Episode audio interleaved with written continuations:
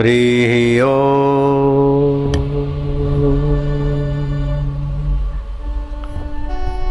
भगवान प्रशंसा से प्रसन्न होते हैं, ये वहम निकाल देना चाहिए। भगवान की प्रशंसा नहीं, भगवान के गुणगान करने से हमारी दोषमयी मति थोड़ी निर्दोष होती है। बाकी तो भगवान की कोई भी गुणगान करोगे तो एक प्रकार की बचकानी ही है, क्योंकि भगवान असीम है, आपकी बुद्धि सीमित है और आपकी कल्पना भी सीमित है तो आप भगवान की क्या महिमा गाओगे? फिर भी भगवान कहते हैं, मेरे में चित्त वाला होकर तू मेरी कृपा से संपूर्ण विघ्नों को तर जाएगा। और यदि तू अहंकार करके अहंकार के कारण मेरी बात नहीं मानेगा तो पतन हो जाएगा। न जाने कीट पतंग किस किस योनि में भटकना पड़ेगा। साधारण आदमी को आदि दैविक अर्थात बारिश आया, अकाल हुआ, भूकंप हुआ, कुदरती प्रकोपों की तकलीफ़ सहनी पड़ती। मानसिक अशांति, उद्वेग, विकार सहना पड़ता। और नौकरी, धंधा, रोज़गार, बदनामी आदि ये भी सहना पड़ता है। ये तीन ताप साधारण आदमी को होते लेकिन जो ज़्यादा पढ़े लिखे और अपने को चतुर मानते और निगुरे हैं संत फकीर महापुरुष के कदमों में, जिनका यात्रा नहीं है, उनके चार ताप और बढ़ जाते जो कुछ पाया है, अभ्यास वो छूट न जाए। उसको बोलते हैं।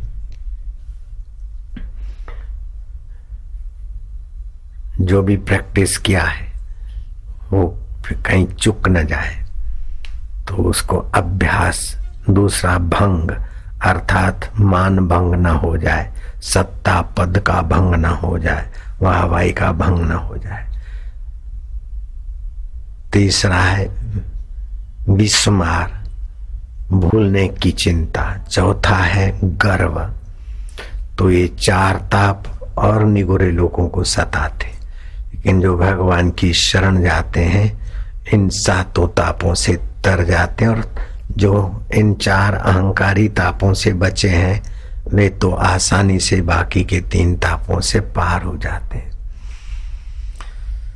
ग्रीष्म ऋतु है 19 अप्रैल से लेकर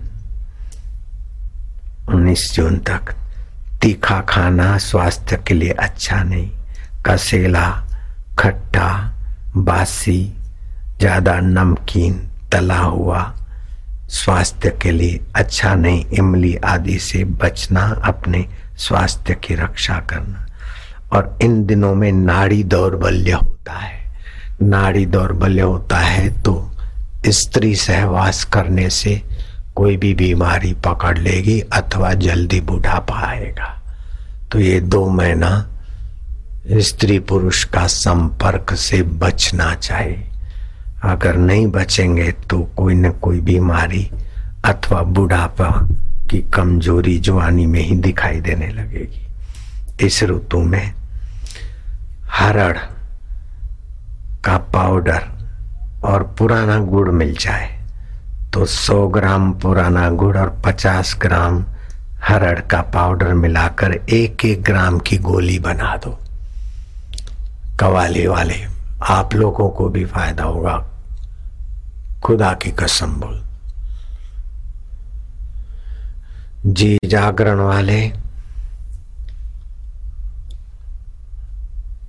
जो दूर दूर तक देख रहे हैं, सुन रहे हैं, शाम को साढ़े चार से छह चालीस तक सुनेंगे और अभी भी थोड़ा सुन रहे हैं। रफ्तार चैनल के द्वारा भी कल भी सुनेंगे, देखेंगे, आज भी सुनेंगे, देखेंगे। लेकिन हरड़ का हिसाब लगाना, पुराना गुड़ एक साल पुराना मिल जाए तो और अच्छा है। नहीं तो फिर जो भी गुड़ मिलता है मतलब सौ ग्राम गुड़, पचास ग्राम हल्दी और हरड़ का पाउडर। एक ग्राम की गोली सुबह चूस ली, गुनगुना पानी पी लिया। खुदा खैर करे, बंदा लहर करे, बहुत सारी बीमारियाँ दूर हो जाती है। हाजमा ठीक रहेगा। मैं खा के आया हूँ ये गोली। जो लिखा होता है शास्त्रों में, मैं बनवाता हूँ, मैं खाता हूँ, मुझे फ़ायदा होता है, फिर मैं बोलता हूँ। तो मैं अपनी शरीर के लेबोरेटरी से चेक करके फिर बता रहा हूँ, फ़ायदा करेगा। नारायण नारायण नारायण। हनुमान जी का एक नाम है मारुति। मारुति का मतलब है जो मौन का सेवन करते। रात को कुछ नहीं करते हो मौन रहते तो शक्ति का संचय होता है। प्रवृत्ति से शक्ति का ह्रास होता है, खर्च होता है और कुछ न करने से शक्ति का स्टोरेज होता है। तो हनुमान जी मौन रहते थे। दूसरा हनुमान जी का नाम वृत्ति अर्थात वाणी। व्यर्थ वाणी नहीं बोलते। हनुमान जी, रामचरित सुनने को रसिया। आपके चरणों में आपका बनकर जो रहता है, प्रभु उसको किसी चीज़ की कमी नहीं रहती। गणित गणितवादी अपने ढंग से गणित गिनते रहे।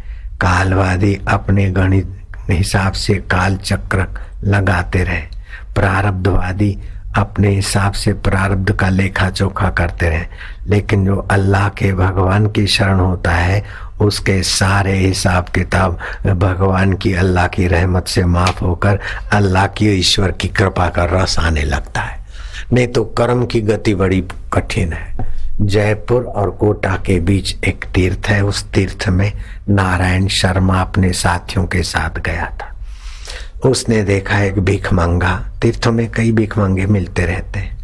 एक भीख मंगा सोलह साल का लड़का। घुटनों से आगे के दोनों पैर बराबर निशाने से कटे। नारायण शर्मा ने पूछा कि एक्सीडेंट से इस तरीके से पैर नहीं कटते। इस पैर के कटने का कारण क्या है भिखारी? बोले, बाबूजी, ये पैर में नहीं काटे। तो नारायण शर्मा और उसके साथी जयपुर के पास तीर्थ है कोटा और जयपुर के बीच। तो नारायण शर्मा ने साथियों सहित चकित होकर पूछा कि तुमने कैसे अपने पैर काटे? बोले, मैं गरीब बकरी चराता था। पैसों से तो गरीब, लेकिन दिमाग से भी गरीब। मैं शैतान लड़का।